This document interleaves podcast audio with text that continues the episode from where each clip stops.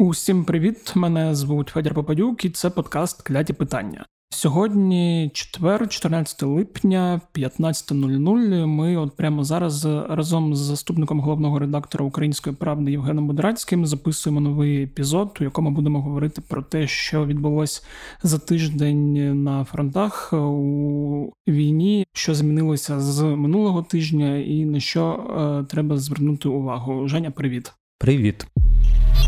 Давай почнемо. В принципі, продовжимо нашу розмову з того, що відбувалося минулого тижня. Ми говорили тоді трохи про те, що росіяни оголосили, начебто, оперативну паузу, і ти тоді казав, що треба десь тиждень, щоб зрозуміти, чи дійсно є вона, чи її немає. І з одного боку ми бачимо, що суперактивних бойових дій, таких які були там під час штурму Сєвєродонецька Лисичанська, їх немає. Але в той же час ми бачимо постійні зводки про те, що є спроби наступу там на Донбасі, якісь такі не дуже великі. Зараз е, почались е, цей тиждень, останні дні активні обстріли міст. От прямо сьогодні зранку поцілили по Вінниці, і вже там стан станом на 15.00 близько 20 загиблих. Що зараз відбувається? Чи можна говорити про оперативну паузу, чи це просто як це правильно сказати, продовження використання Росією новоязу і маскування під певні слова якоїсь е, їхньої реальності, яка не відповідає дійсності? Ні, тут я думаю, в принципі, можна говорити про оперативну паузу. Фактично, тому що йде перегрупування військ, у нас мало наземної активності. Всі е, дії наземні, які відбуваються в основному на Донбасі, вони носять більше такий тактичний характер, вони промацують ґрунт. Великих набігів по лінії Сіверськ, Солідар, Бахмут ми не бачимо. Ми бачимо промацування підґрунтя і якби підготовка до майбутніх, я так розумію, штурмових якихось дій. Е, це якщо говорити про наземний аспект, на відміну від першої оперативної паузи, яка була після того, як вони втекли з під Києва і готувались до битви за Донбас. Зараз вона більш гучна, тобто вона не стала такою оперативною паузою, яка була пауза-пауза. Вона mm-hmm. стала саме гучною, тому що супроводжуються артилерійськими перестрілками до сих пір. І як ми бачимо, там в останні там декілька днів дуже сильно дістається Харкову і Миколаєву, максимально сильно вже прилітає всім, чим тільки можна. Там і урагани, і Іскандер з Білгорода, якщо говорити про Харків. На Миколаїв там летить і РСЗВ, і так само ракетні удари прямі більш міцної ґрунтовної ракетної сили. І от сьогодні Вінниця знову прильот, і прильот сильний, і багато цивільних загинуло. Я думаю, що цифри, на жаль, будуть ще збільшуватись. Але при цьому, якщо говорити загалом, то це скоріше таки так, це оперативна пауза. Ем, не так ми собі уявляли оперативні паузи, бо це така оперативна пауза по-російськи. Поки ми там намагаємося щось себе підзібрати, ми будемо кошмарити всі ваші місця і руйнувати їх, вбиваючи цивільних і розповідаючи у себе в пропагандистських медіа про те, що там, начебто, військові націоналісти, чи що ще вони там зазвичай пишуть. А ти сказав про те, що є промацування. Так розумію, теж е, витікаючи зі зводок е, генштабу, це промацування для них невдале. Чи воно і не планувалося як вдале? Ні, ну як може плануватись невдале промацування? Ні, воно то і існує, що промацування мається на увазі, що там не якісь активні штурмові дії, а таке якби ознайомлення з місцевістю, я би mm-hmm. сказав так. Тобто ходять в розвідки, інколи якби показують такі напівштурми.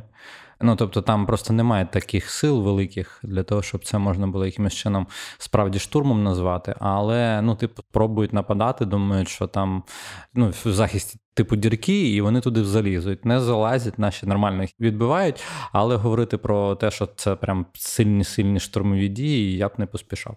Да, в контексті, до речі, цих обстрілів, окрім Вінниці, ще хотів нагадати про теж таку велику і страшну історію, яка була 9 липня у Донецькому місті Часів Яр, де теж після влучання в багатоповерхівку було багато загиблих. І я так розумію, що ну, це та історія, яка буде, на жаль, продовжуватися, і як вона продовжується всі ці 140 з лишним днів. Давай поговоримо теж про те, що ми говорили минулого тижня. Ми вже згадували про роботу РСЗВ Хаймерс і про те, що наші зараз активно кладуть склади і доволі успішно. І я от хотів взагалі запитати, ми тоді просто проговорили про це як про факт, і про факт такий позитивний, але я от не запитав і тому запитаю зараз про те, от чим це взагалі нам корисно, щоб там люди, хто там не дуже розуміє, розумів, бо з одного боку так воно гарно вибухає, це не може не радувати. Ми знищуємо боєкомплект. А от якщо поговорити там на якусь перспективу подальших бойових дій, чи міг би ти пояснити, чим нам це допомагає і допоможе в майбутньому? Ну, в майбутньому, в зовсім якомусь ближньому майбутньому, це подовжує ту саму оперативну паузу.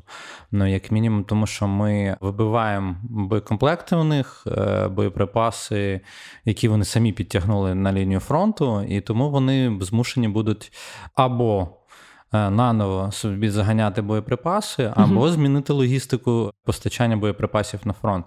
Якщо вони не здатні якимось чином свої склади е, розсередити взагалі якби по тилам. А враховуючи це Росія і російський підхід до командування і мобільності, скоріш за все, вони не здатні цього зробити, так як, наприклад, Україна, тому що для такого треба мати, скажімо так, дуже багато е, ініціативи знизу, оскільки ти сильно розбиваєш фронт на кубки маленьких складів, на кожному з яких має бути людина відповідальна за то, яка має розуміти, що робити. В Росії так ніколи не робили. В основному це було так: один склад, там на певну територію, і куди все туди закидували, заганяли, все, що тільки можна. Якщо вони не знайдуть е, виходу для боротьби з Хаймерсами, то, скоріш за все, вони ті склади просто будуть заганяти набагато далі в тил, щоб наша арта її не діставала ті склади. А якщо це станеться, то ми знову, так само, як під Києвом, скоріш за все, побачимо великі-великі колони їхні, тому що коли нема логістики, коли локет логістики стає довшим, то е, знову з'являються колони, які йдуть штурмувати вже, скажімо так, з. Е, бензозаправниками, з всім іншим, тобто не прям зі складу виїжджаючи там, mm-hmm. де в тилу, а набагато далі. От цим, скоріш за все, може так закінчитися ця історія з складами, але я думаю, що як мінімум на тиждень точно, якщо не більше, в оперативну паузу це продовжить і дасть нам змогу ще більше озброїтись напередодні, скажімо, того самого Рамштайну, який буде на наступному тижні. Я от якраз хотів запитати е, теж в цьому контексті руйнування складів командних пунктів і цієї оперативної паузи, яка пішла ну, з боку Росії. От як наші якраз користуються їхньою оперативною паузою для того, щоб е, бити. Що я так розумію, що історія з вибиванням складів це не єдина, яка зараз відбувається під час цієї. Ну, вже не так званої оперативної паузи, бо ти сказав, що вона дійсно є. Ми б'ємо не тільки по складам, видно, що ми потрапляємо ще по пунктам командування, і це теж дуже добре, тому що коли вибивається командування, то треба змінювати знову всю тактику ведення бойових дій. І от там, наприклад, те, що ми бачили з складами і пунктами командування на Херсонщині якраз цього тижня, це дуже, скажімо, позитивна штука для українських ЗСУ, тому що за даними нашої розвідки, і в принципі, яку підтверджують з російського боку, ми фактично вибили весь цвіт 20-ї мотопіхотної дивізії. Е, російської. Не хочеться просто ці прізвища називати, тому що навряд нашим слухачам це вони щось скажуть. Але там сталося так, що потрапив під роздачу на Херсонщині е, один генерал-майор, і кілька полковників, один з яких був в статусі е, набувача в майбутньому генеральських погон, який саме командував цією саме 20-ю мотопіхотною дивізією. Тому вибити таке командування. Це бонус великий, тому що для того, щоб якимось чином знову якось розгорнути бойові дії, треба буде їм час для того, щоб перегрупуватись, для того, щоб призначити нове командування, і для того, щоб це командування війшло в хід справи, а не з коліс е, воював. Угу. Е, ну, Я дуже сподіваюся на те, що таких історій буде ще багато. Ще хотів запитати, от теж в контексті хаймерсів і всього ну, того, що зараз відбувається. Тобто я розумію, що це така позитивна штука, але для якогось, як мені здається, перелому із того, що я читав, її ну, поки що недостатньо. Чи правильно я це розумію, чи ні? Для того, щоб суттєво змінити цей ход подій максимально на нашу користь, і там же говорити про якісь контрнаступальні дії і так далі. Скажімо так. Щоб Хаймерси допомогли, щоб ми перейшли в контрнаступ, точно так сказати не можна. Це скоріше росіяни і Хаймерси знайшли одне одного, тому що Хаймерси воювали проти росіян багато де, але саме в Україні Хаймерси виявляються найбільш ефективними, що ми бачимо останні два тижні, і вони класно вибивають їхню логістичну підтримку, їхні тили, їхнє забезпечення. Але для того, щоб говорити про Контрнаступальні дії одних хаймерсів буде, звісно ж, мало. Треба багато хаймерсів, і треба багато чого іншого, для того, щоб ми нарешті заговорили про контрнаступ, ну, скажімо так, не тільки на словах. Угу. І от тут теж хотів додатково поставити запитання: там цього тижня ти мене поправиш. Була новина з інтерв'ю міністра оборони Олексія Резнікова, яку наші змі там інтерпретували таким чином, що в заголовках з'явилася історія про те, що там Зеленський віддав наказ готуватись до наступу на півдні. Ну, е, давай так. Знаєш, от, е, давай скажемо, то, що ми з тобою журналісти, і приблизно розуміємо, як це працює, то пояснимо е, слухачам одну елементарну річ. Заголовок має бути короткий, ємкий і часто влучний. Тому довга історія підготувати план для контрнаступальних дій на півдні, в основному для того, щоб заголовок був, скажімо, чіткий і влучний. Він скорочується. Він скорочується, пригортається до Зеленський доручив Резніку готувати контрнаступ на Херсон. Верніше, навіть контрнаступати на Херсон, щоб буде там якимось таким зовсім точним. Ясно, що в нас багато людей просто читають заголовок, а навіть не читають лід. А лід це та штука, яке перше речення йде в новині. І от, хоча б її треба все-таки навчитись читати багатьом. А, Я розумію, що зараз розкажуть, що ви журналісти самі так підтягуєте, самі робите гучні заголовки. Але, ну, в принципі, то Зеленський доручив, якби готувати контрнаступ. Так і є. Просто питання готувати план контрнаступальних дій, то трошки інакше звучить, ніж контрнаступ, і давайте пішли на південь. Я думаю, що така заява була зроблена просто якби. Ну, тому що міністр оборони має готувати контрнаступальні дії. Ми хочемо звільняти південь, ми хочемо звільняти всі наші окуповані території. Тому нічого дивного він не сказав. Гучно це стало в змі. Да, і просто там ще була паралельна історія з Іриною Ріщук, яка теж е, закликала всіх виїжджати, хто там залишився на Херсонщині, щоб там так розумію, не потрапити під роздачу. І плюс паралельно з цим я читав теж новини про те, що зараз росіяни активно стягують на Херсонщину танки і додаткові підрозділи. Ну я так розумію, росіяни просто реагують на те, що відбувається на і заголовки, в тому числі. Ну тобто, ми бачимо, що в нас є пріоритет. Оборони Донбасу як такий, в який в принципі вже давно стоїть, і в нас там доволі укріплені райони наші, там де сили ООС, в принципі, вони знають, як воювати. Вони вже 8 років там воюють. Це з одного боку, а з другого боку, ми готуємо як пріоритет саме якісь контрнаступальні дії на півдні. І отут росіяни, як я бачу, намагаються якимось чином реагувати. Mm-hmm. На а, обидва фронти на розтяжку їх не вистачає. На жаль, і нас теж. Тому намагаються обрати пріоритетні точки, які саме я не буду говорити, тому що, по-перше, я не знаю. А по-друге, навіть якби знав, я б тобі не сказав і нікому б не сказав, і чекав би, поки ЗСУ саме покаже, в чому той самий розроблений. Або той, який готується план, скажімо, контрнаступальних дій, який я дуже сподіваюся, що ми невдовзі побачимо. Ну да, теж е, на це сподіваюся, особливо в контексті всіх цих заяв, які час від часу лунають про різні ці так звані референдуми від так званих представників влади на окупованих територіях. Да, от сьогодні я так розумію, ти читав якусь да, ще сьогодні заяву? якраз тригернула заява цього колишнього регіонала з Мелітополя Євгена Балицького, який сказав, що типу референдум про приєднання готується там на початок осені. Вони готують, готують. Ми просто цього тижня спілкувалися з нашою розвідкою, яка говорила про те, що ну от якось в них якраз на півдні доволі складно готуються. Тобто вони там в Луганській області, начебто, вже там напризначали якихось виборчих комісій, uh а в тій частині Донецької області, яка теж окупована, теж там когось напризначали. Призначили кураторів з Центральної виборчої комісії російської. А от на півдні в них просто дуже велика проблема зі збором інформації. Всі розуміють, що це буде таке, знаєш, фальшива історія, як завжди в Росії з тим референдумом, типу волевиявлення. Але при цьому навіть для такого фальшивого, якби волевиявлення в лапках, навіть для цього їм потрібні дані людей. Тобто зібрати дані їм потрібно, а це доволі тяжко, тому що люди просто їм їх не дають. І на місцях вони отримати їх не змогли, як показує зараз весь розвиток подій.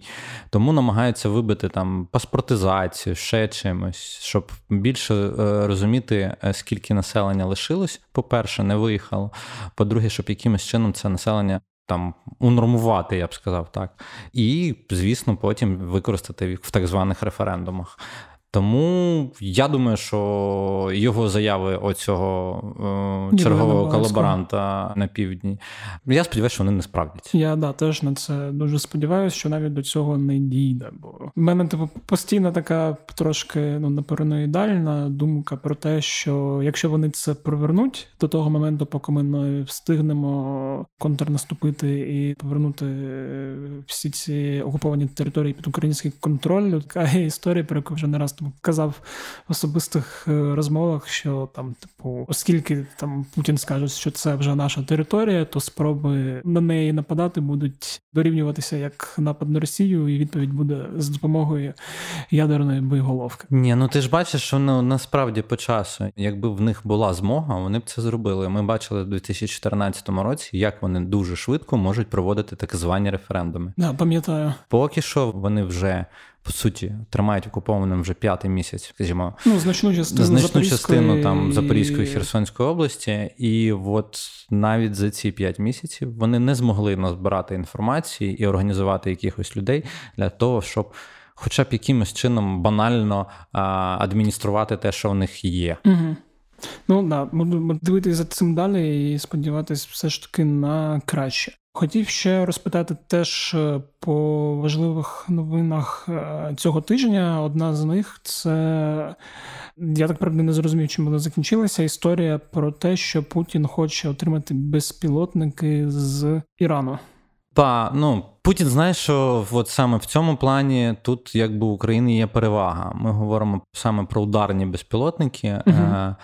А в нас це наші улюблені всіма байрактари. А в Росії з цим трохи проблемніше, оскільки байрактари не купити не можуть. Хоча я думаю, Туреччина навряд би сильно відмовилась, просто не може так собі е, дозволити робити. Тому вони звернулись до Ірану, і я так розумію, вони звернулися саме тому, що вони і так теж під санкціями, і, і начебто їм не буде не страшно. Ну і іранські БПЛА вже, скажімо, використовувались проти США та союзників там і в Ємені використовувалися, і в Іраку, і в Лівії е, для того, щоб теж бити нафтобази, склади і всяке таке. Як я бачу, якийсь рух там іде, вони то підтверджують, то спростовують саме з іранського боку. Проблема для них найбільша в тому, що Іран сам по собі дуже давно хоче вилізти з під санкцій, а продаж безпілотників Росії це буде підсанкційна дія. Тобто постачання Росії зброї автоматично е, зажене Іран в ще більше санкцій, хоча вони і так вже обкладені ними вже років 40. Угу. Цікаво, а от ті БПЛА, про які йдеться мова, вони наскільки ефективні, як Україна у разі там чого може їм протидіяти? Ну от тут якраз найбільша проблема в тому, що ми не зовсім е, розуміємо про що йдеться. Це може бути е, з того, що я бачив, читав, вивчав, як це працює. То це або будуть е, шахіти 129, або шахіт 136, це типу дрони камікадзе і ударні дрони з такими дивними, да, чисто такими східними назвами. Або, можливо, ще може бути мухаджер, е, якщо я правильно вимовляю це. Там декілька модифікацій їхніх є.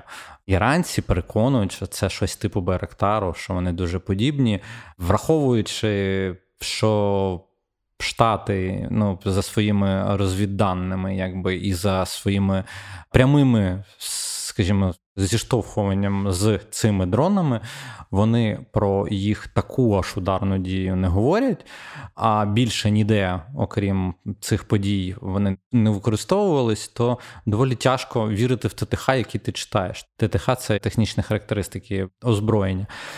Тому говорити про те, що там хтось чітко може сказати, е, наскільки відповідає дійсності, те, що там прописано в папірцях, ну там прописано ледь не Байрактар. Наскільки воно відповідає дійсності, я не знаю. І багато експертів, е, яких я перечитував, готуючись до нашої з тобою розмови, так само не знають, тому що Іран закрита країна, достатньо підсанкційна країна. Дуже рідко виступає на всяких виставках озброєнь всякого іншого. Тому е, от прям як воно використовується в бою, е, я сподіваюся, ми не дізнаємось. Я да, я теж на це сподіваюся. Але це просто показник того, що так, Росія визнає, що вона програє небо саме по дронам, що з дронами в них проблема, і що вони дуже б хотіли б в цьому аспекті якимось чином наздогнати Україну і е, щоб якимось чином нас переграти і тут. Ну, теж сподіваюся, що не вийде в них і цього, як і не виходить е, багато інших е, речей. Ну і давай знову, як завжди, закінчимо ще одним учасником цієї війни. Самопроголошений президент Білорусі Олександр Лукашенко, як і країна, яку він е, чи то керує, чи то взяв заручники, і там цього тижня знову були певні скажімо так, заяви з серії «Дід забув випід таблетки». І Лукашенко розповідав про те, що НАТО вже готується напасти на Росію через Україну і Білорусь. Давай знову поговоримо про те, що там зараз відбувається. Навчання так розумію на кордоні з Україною продовжені, і будуть вони продовжуватися постійно, поки ця війна не закінчиться. От е, про що все це може свідчити? Чи це знову ж таки певні біполярні розлади та збої ментальних якихось конструкцій через неправильне застосування лікарських засобів, чи це знову певна політика, яка кудись е, веде? Бо ну там враховуючи, що останні три тижні про Білорусь говорили багато, і багато людей ходило і опасалося, що вони нападуть. Е, поки що цього не відбувається. Про що все це може свідчити? Ну, це може свідчити про ту саму біполярочку, яка в нього є, тому що е, одна справа заяви, інша справа дії. Дії показують, що крім цих навчань і крім цих от дивних заяв про те, що на Росію збираються нападати через Україну і Білорусь, в принципі, окрім цього всього, е, нічого нема. Ну, тобто, по суті, ми все ще перебуваємо в ситуації, коли е, якогось ударного кулака військ білоруських або білорусько-російських, якихось мішаних немає. А з другого боку, ми бачимо, от тут була класна новина цього тижня, яку багато хто пропустив. Це те, що Лукашенко звільнив головного по мобілізації в країні. А це вже показник того, що напевно щось іде не так. Якщо ми звільняємо головного військового, який займається питаннями мобілізації. Тому я думаю, що нам слід видихнути потішитись тому, час. що мобілізація в них відбувається кисло. Ну тому угу. що просто так би людину б не звільнили, його нікуди не переводили, просто позбавили звань. Так, звісно, що на якийсь час, як ти сказав, тому що ну треба постійно бути в, скажімо, не те, щоб там постійно якомусь страху, але просто якось дивитись, остерігатись того, що з півночі в нас теж є доволі недружній сусід. Так, і достатньо агресивний. Я, до речі, хотів теж е, запитати, що ти думаєш з того приводу. Там цього тижня була заява е, радника голови офісу президента Михайла Подоляка.